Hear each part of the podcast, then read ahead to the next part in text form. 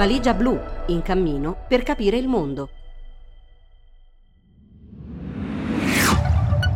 Che clima che fa? Il roundup di Valigia blu sulla crisi climatica, a cura di Angelo Romano. Standing there, killing time. Can't commit to anything but a crime. Leaders on vacation, an open invitation. Animals, evidence. Pearly gates look more like a picket fence. Once you get inside them, got friends but can't invite them. Hills burn in California. My turn to ignore ya. Don't say I didn't warn ya. All the good girls go to hell. Cause even God herself has enemies.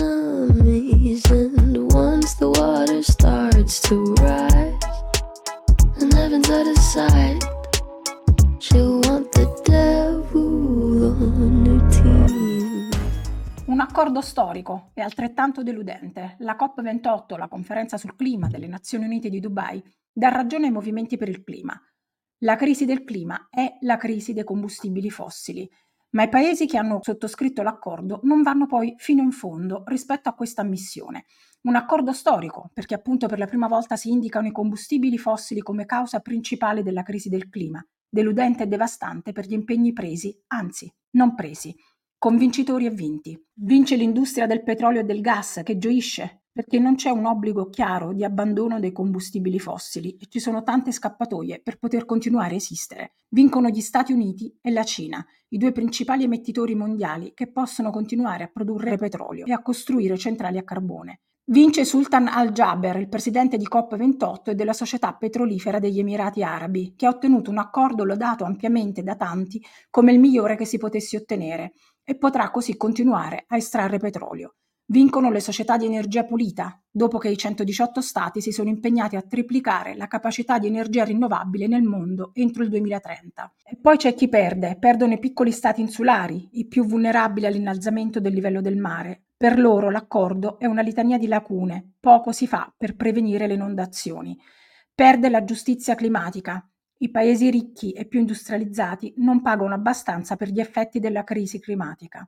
Perde l'accordo di Parigi del 2015, che prevedeva azioni per limitare il riscaldamento globale a 1,5 gradi centigradi sopra i livelli preindustriali, rimasto in vita formalmente, ma stroncato dalla mancanza di urgenza nel testo finale. Perdono la biodiversità e le generazioni future. Le maggiori vittime della crisi climatica restano sottorappresentate nei processi decisionali. Perdono gli scienziati del clima, L'accordo tiepido raggiunto alla COP28 costerà caro a tutti i paesi, sia ricchi che poveri, perdono tutti, ha dichiarato Frederick Otto dell'Imperial College di Londra e cofondatrice del gruppo World Weather Attribution. Ogni promessa vuota nel testo finale significherà milioni di persone in più maggiormente esposte al cambiamento climatico. Io sono Arianna Ciccone e questo è Che Clima che fa, il nostro appuntamento podcast per fare il punto sul cambiamento climatico a cura di Angelo Romano.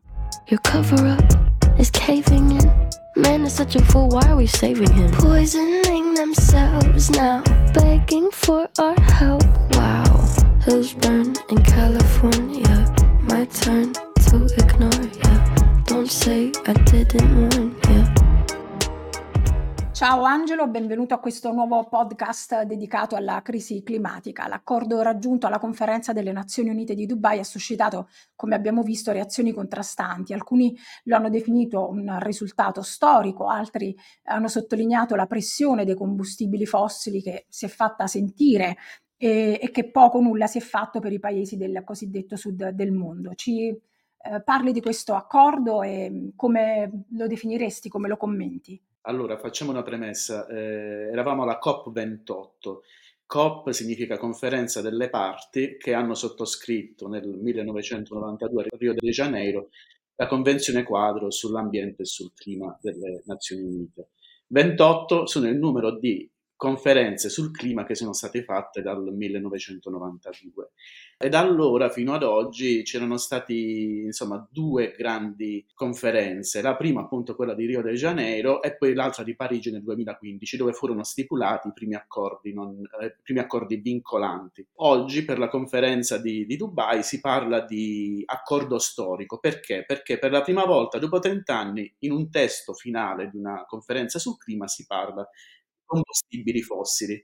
E perché si invitano gli stati a iniziare una transizione che li porti entro altri 30 anni, entro il 2050, a, sempre più lontano dai, dai, combustibili fossili. Insomma, è iniziato il percorso che porterà alla fine dell'era dei combustibili fossili e questa è una buona notizia. In questo senso è stata fatta la storia. Eh, perché è una bella notizia? Perché questo risultato alla fine non era così scontato da, da raggiungere. E, i segnali che erano arrivati prima dell'inizio della conferenza non erano incoraggianti alcune settimane prima dell'inizio del, del, della COP di, di, Dubai, BBC e il Center for Climate Reporting avevano rivelato alcune, alcune informazioni, alcuni leak, secondo i quali gli Emirati Arabi Uniti, che ospitavano quest'anno la, la conferenza sul clima, avevano pianificato di utilizzare il loro ruolo di organizzatori della COP per uh, concludere accordi segreti sul petrolio e sul gas. Quindi eh, abbastanza contrastante che in una conferenza sul clima che dovrebbe portarci lontano dai combustibili fossili eh, si, si, utilizzi la COP per, per, stringere questi accordi.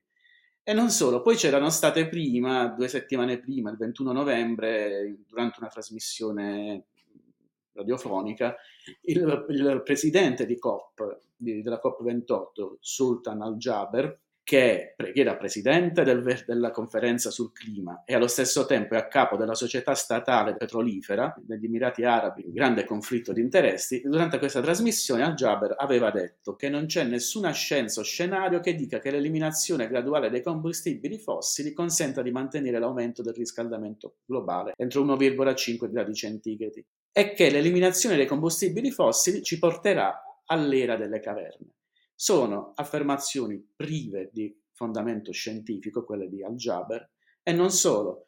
Eh, sono slogan cari eh, all'industria dei combustibili fossili e negazionisti climatici. Infatti, Angelo, le affermazioni di Al-Jaber, che ripetiamolo, sono prive di fondamento scientifico, avevano un preciso obiettivo politico. Sì, era quello di lasciare aperto uno spiraglio ai combustibili fossili, perché, riavvolgendo un attimo il nastro, prima di questa COP si parlava di eliminare gradualmente i combustibili fossili eh, e quindi sostituirli con uh, fonti energetiche alternative pulite. E invece eh, il risultato della COP è, è stato proprio quello voluto dal Jaber. Eh, la porta ai combustibili fossili non è stata totalmente chiusa, è stato trovato un compromesso grazie a un testo finale che è abbastanza lasco si parla di transizione ma senza indicare urgenze, si è parlato di transizione dei combustibili fossili ma senza parlare apertamente della loro eliminazione, si è parlato di transizione equa, giusta e sostenibile ma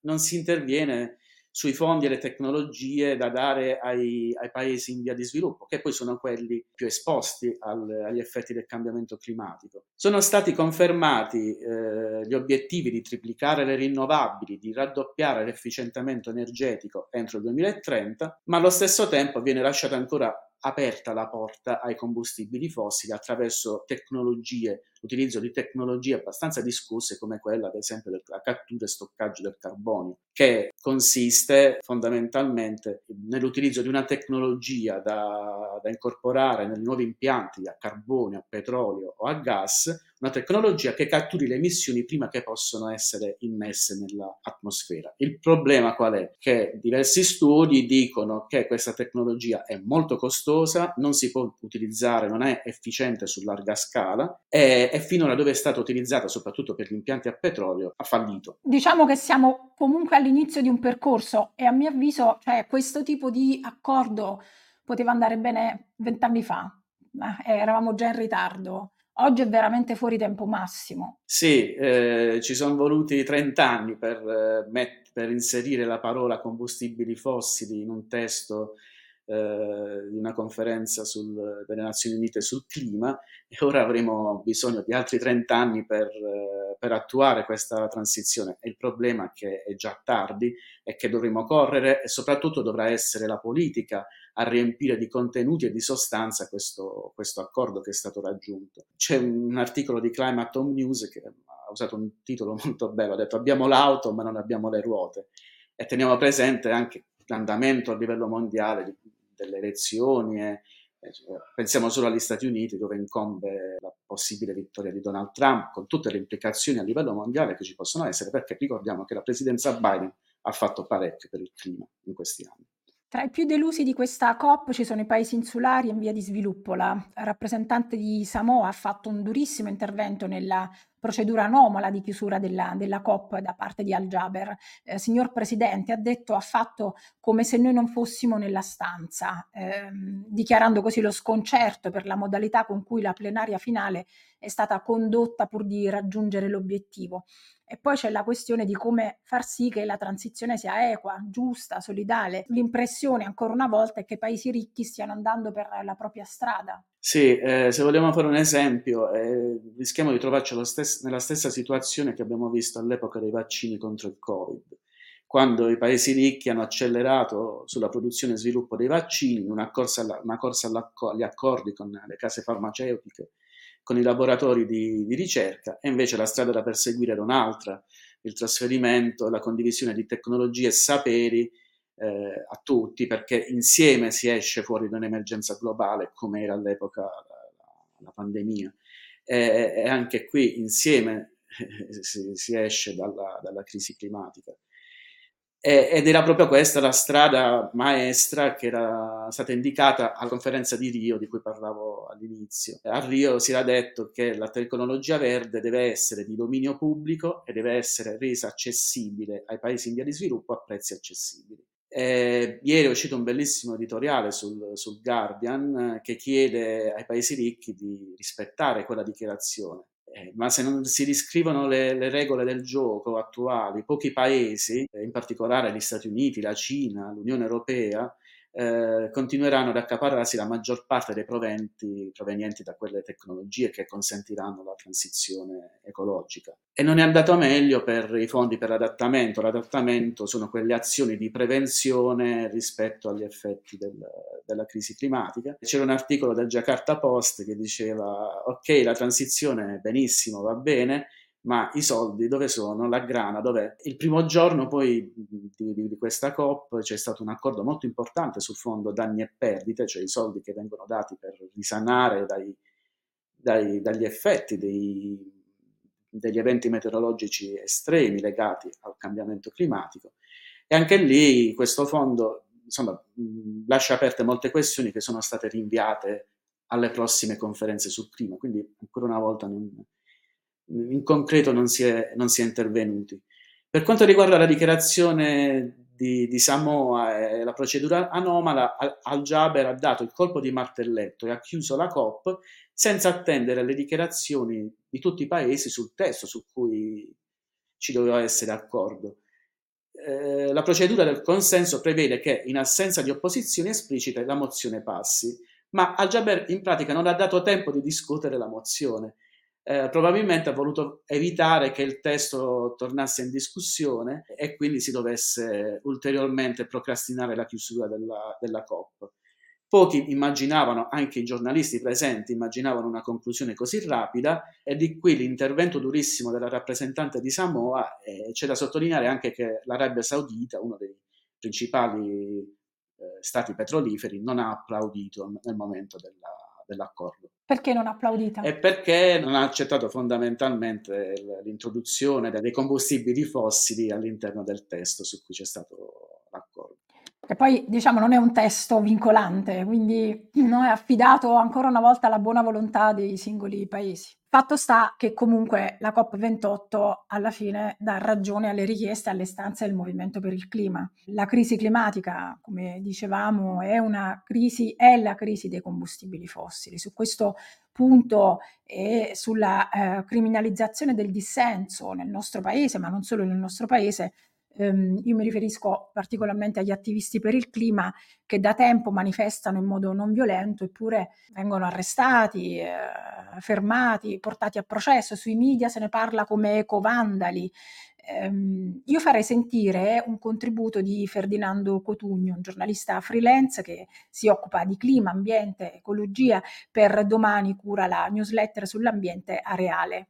A me ha sinceramente colpito il fatto che fosse in corso COP28, la conferenza sui cambiamenti climatici, che è arrivata alle stesse conclusioni. Poi possiamo parlare del linguaggio, possiamo parlare di che parole sono state usate, però è arrivata alle stesse conclusioni delle richieste dell'attivismo proprio mentre in Italia si iniziavano a mettere in carcere gli attivisti per il clima. E questa è una cosa che, che colpisce, che colpisce la, la coincidenza temporale. Eh, non lo so appunto se è una coincidenza, se è, è difficile capire questi meccanismi, però sicuramente la repressione in Italia sui movimenti per il clima che avvenisse mentre c'era la conferenza sui cambiamenti climatici, che è arrivata alla conclusione del messaggio dei movimenti, cioè che la crisi climatica è la crisi dei combustibili fossili, fa pensare, fa pensare. Poi l'ondata repressiva non è solo italiana, quindi non è un problema specificamente italiano, di questo specifico assetto politico italiano, ma è una questione più ampia di, di, tutte le democrazie europee, se non altro, di tutte le democrazie europee. Noi abbiamo nel Regno Unito la repressione contro i movimenti è, è molto più avanti di quella che c'è in Italia. Ecco, eh, se, se, dobbiamo seguire la traccia, lì abbiamo persone che per azioni come quelle di Venezia, per cui sono state arrestate le persone di Extinction Rebellion, eh, hanno avuto pene a tre anni di carcere, tre anni che stanno scontando. Sono le pene più alte mai combinate nel Regno Unito per azioni di protesta non violenta. E da questo punto di vista sicuramente è un, una cosa che noi dobbiamo osservare per capire la società in parallelo al fatto che saremmo disonesti se non ammettessimo che c'è un rigetto molto forte della causa ambientalista nelle società democratiche, che spesso dopo un'ondata positiva, 2019, 2020, 2021 in parte, Ora, se si vota su questi temi, si vota contro questi temi anche in paesi diversissimi fra di loro, pensiamo all'Argentina come l'Olanda, ecco, paesi che coprono tutto lo spettro dell'esperienza umana e abbiamo due negazionisti climatici leader dei partiti più votati a seconda degli assetti, però eh, questo è sicuramente segno che appunto da un lato gli attivisti messi in carcere, gli attivisti, gli stessi attivisti che due, tre, quattro anni fa, quando nascevano i movimenti per il clima, erano blanditi, invitati, coccolati, c'era qualcosa di simbolico, venivano toccati come qualcosa di sacro e ora vengono incarcerati, dicendo le stesse cose. Poi magari le tattiche di protesta sono diventate più, più conflittuali, ma dicono le stesse cose. Cioè quelli che piacevano così tanto nel 2019 e quelli del 2023, il messaggio politico non è cambiato. Eppure ora sono in carcere, e da un lato hai questa cosa qui e dall'altro hai, hai il rigetto populista della, dell'azione per il clima e sono due cose che dobbiamo interpretare in parallelo, secondo me. Ecco, appunto, come dice bene Ferdinando Cotugno, eh, c'è una specie di eh, come dire, avversione eh, anche da parte di, eh, della, della, società, della, lo vediamo nelle discussioni pubbliche, no? il fastidio che danno questi attivisti del clima e c'è eh, da riflettere su questo, eh, proprio perché stanno lottando questi attivisti in modo pacifico, non violento, eppure riescono a suscitare questo, questo fastidio, questo, questo rigetto. La dinamica principale che causa il rigetto delle politiche di transizione è innanzitutto che stiamo visualizzando cosa sono e, e che la transizione richiesta è progettata, quindi richiesta dai tempi della scienza, dell'urgenza della crisi climatica, è progettata da, da, da per esempio il Green Deal o da tutte le, le, istituzioni che ci stanno provando a lavorare. In primis appunto l'Unione Europea è una transizione rapida, brusca, radicale, e la verità è che non abbiamo, è un progetto che non è mai stato fatto nella storia de- dell'umanità e noi di questo ci dobbiamo rendere conto. Noi ci dobbiamo rendere conto dell'enormità che significa dimezzare o almeno provare ad avvicinarci a dimezzare le emissioni entro il fine decennio, eh, quando stanno continuando a crescere. È un progetto di ingegneria sociale molto complesso e in qualche modo quest'idea sta arrivando e si incrocia con un'altra questione. Le persone non si fidano più. Le persone non si fidano più della società, dello Stato, delle istituzioni, della cosa pubblica, perché sono state abbandonate.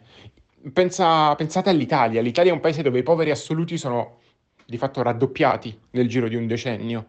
E quindi ci sono milioni di persone che sono diventate povere e sostanzialmente sono state abbandonate dalla politica. Ed è ovvio che se io ho questa storia di abbandono dalla politica e vedo che nel campo della politica sta accadendo questo progetto di trasformazione, al di là dei motivi, posso anche pensare che siano giusti i motivi, ma se io ho perso l'idea che la società in cui vivo sia in grado di occuparsi di me, di non farmi sentire abbandonato, è chiaro che questa cosa qui io la rigetto, la respingo. E quindi secondo me in... ci sono tante cose che intrecciano il, la questione del rigetto della transizione, ma secondo me questa è quella fondamentale, la mancanza di fiducia. La fiducia è uno degli ingredienti fondamentali della transizione perché la transizione senza consenso non la si fa. E, quindi questa è la grande missione anche delle forze progressiste e ambientaliste, costruire consenso intorno alla transizione. Io credo che i movimenti per il clima nella loro prima fase abbiano avuto la missione storica di aprire gli occhi alle persone sulla crisi climatica. In questa seconda fase hanno il compito, credo molto più difficile, di essere custodi della transizione e di una transizione che sia giusta. Giusta transizione in questo momento purtroppo è ancora solo una formula, una formula anche un po' burocratica, è finita anche nel testo finale di COP28, deve diventare qualcosa di reale. E quindi bisogna proteggere le persone dalla transizione che ha tante opportunità, ma ha anche tanti rischi e bisogna essere onesti in questo, è anche tanto conflitto.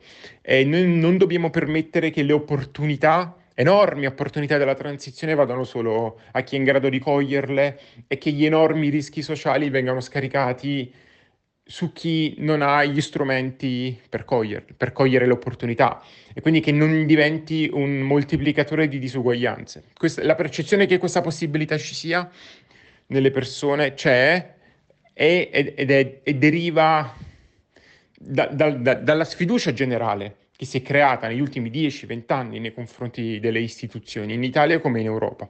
E quindi è, è su questo che bisogna lavorare. Poi ci sono tanti altri fattori, sicuramente il populismo che ci lucra, che ne ha fatto una culture war ecologica, sicuramente la scarsa diffusione di conoscenze scientifiche base, lo abbiamo visto anche col Covid, però secondo me questi sono, diciamo, sintomi vicari, ma il eh, problema fondamentale è il collasso della fiducia. Eh, il collasso della fiducia in tempi di transizione è un disastro. Angelo, io chiuderei con eh, la testimonianza, proprio perché eh, vogliamo dare spazio a queste, sempre più spazio a queste nuove generazioni, far sentire la loro voce, la testimonianza di Marisandra Lizzi. Marisandra, che è tra l'altro una sostenitrice Valigia Blu, un'amica di Valigia Blu, su di lei abbiamo, eh, abbiamo scritto in uno dei nostri ultimi articoli che trattava appunto la criminalizzazione dei movimenti pacifisti per il clima. Ehm, perché? Perché lei ha raccontato su Medium la eh, storia, l'esperienza di sua figlia Carlotta, che è stata una delle attiviste fermate a Venezia pochi, pochi giorni fa. Sentiamo Marisandra. Ho visto solo verso le 18 di sabato 9 dicembre un messaggio di mia figlia Carlotta inviato alle 16.10.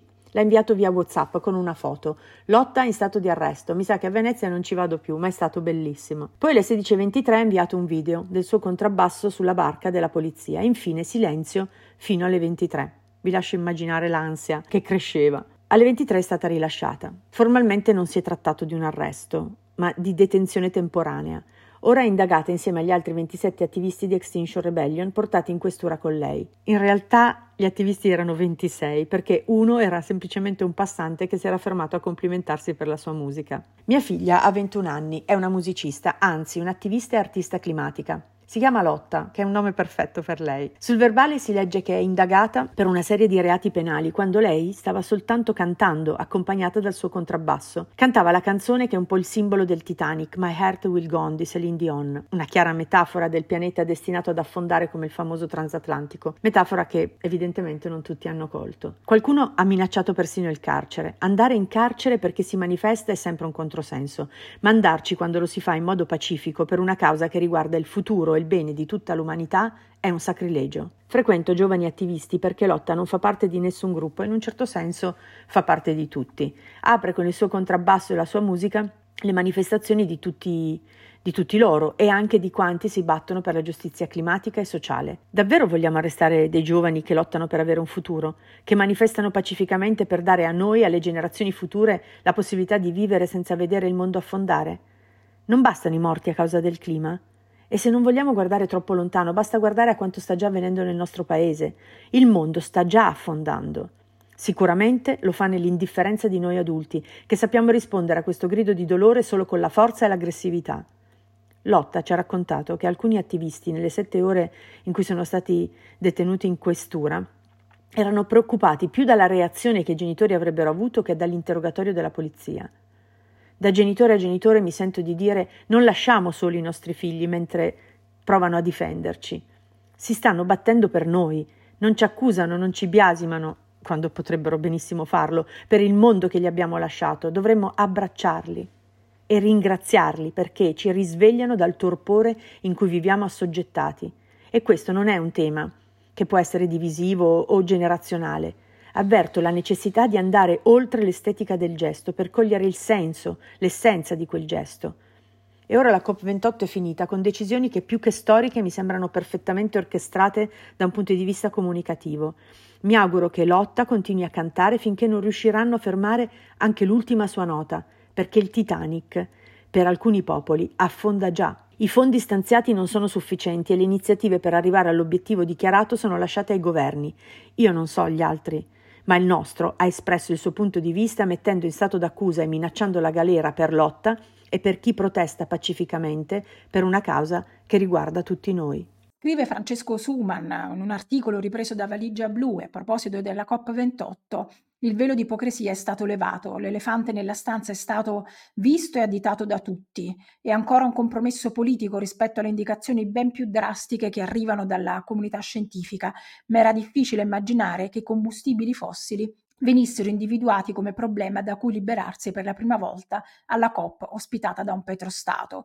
Probabilmente però è avvenuto proprio per questo, e cioè si riferisce Francesco parla appunto degli attivisti, della pressione fatta dalla società civile, ma anche dalla pressione mediatica. Abbiamo visto come le rivelazioni del Guardian e anche della BBC hanno aiutato a far venire fuori, a far emergere cosa c'era nel dietro le quinte di questa coppa, in qualche modo no, a, dire, a evitare certi accordi ancora più eh, drastici e devastanti per, per, la lotta alla crisi climatica. Ehm, continua Suman, e anche grazie a questa costante e crescente attenzione dell'opinione pubblica che in molti, tra cui il commissario europeo per il clima, ritengono che la COP28 segna l'inizio della fine dell'era dei combustibili fossili. Il brano a cui abbiamo deciso di affidare la chiusura di questo podcast con la voce di Greta Thunberg, la giovane attivista svedese, per ribadire l'importanza di contrastare il cambiamento climatico e l'urgenza di un ripensamento delle nostre abitudini di vita. Grazie Angelo per questa conversazione, alla prossima con Che clima che fa, il podcast di Valigia Blu dedicato alla crisi climatica. To do your best is no longer good enough. We must all do the seemingly impossible. Today, we use about 100 million barrels of oil every single day. There are no politics to change that. There are no rules to keep that oil in the ground. So we can no longer save the world by playing by the rules. Because the rules have to be changed. Everything needs to change. And it has to start today. So, everyone out there, it is now time for civil disobedience. It is time to rebel. Valigia blu, in cammino per capire il mondo.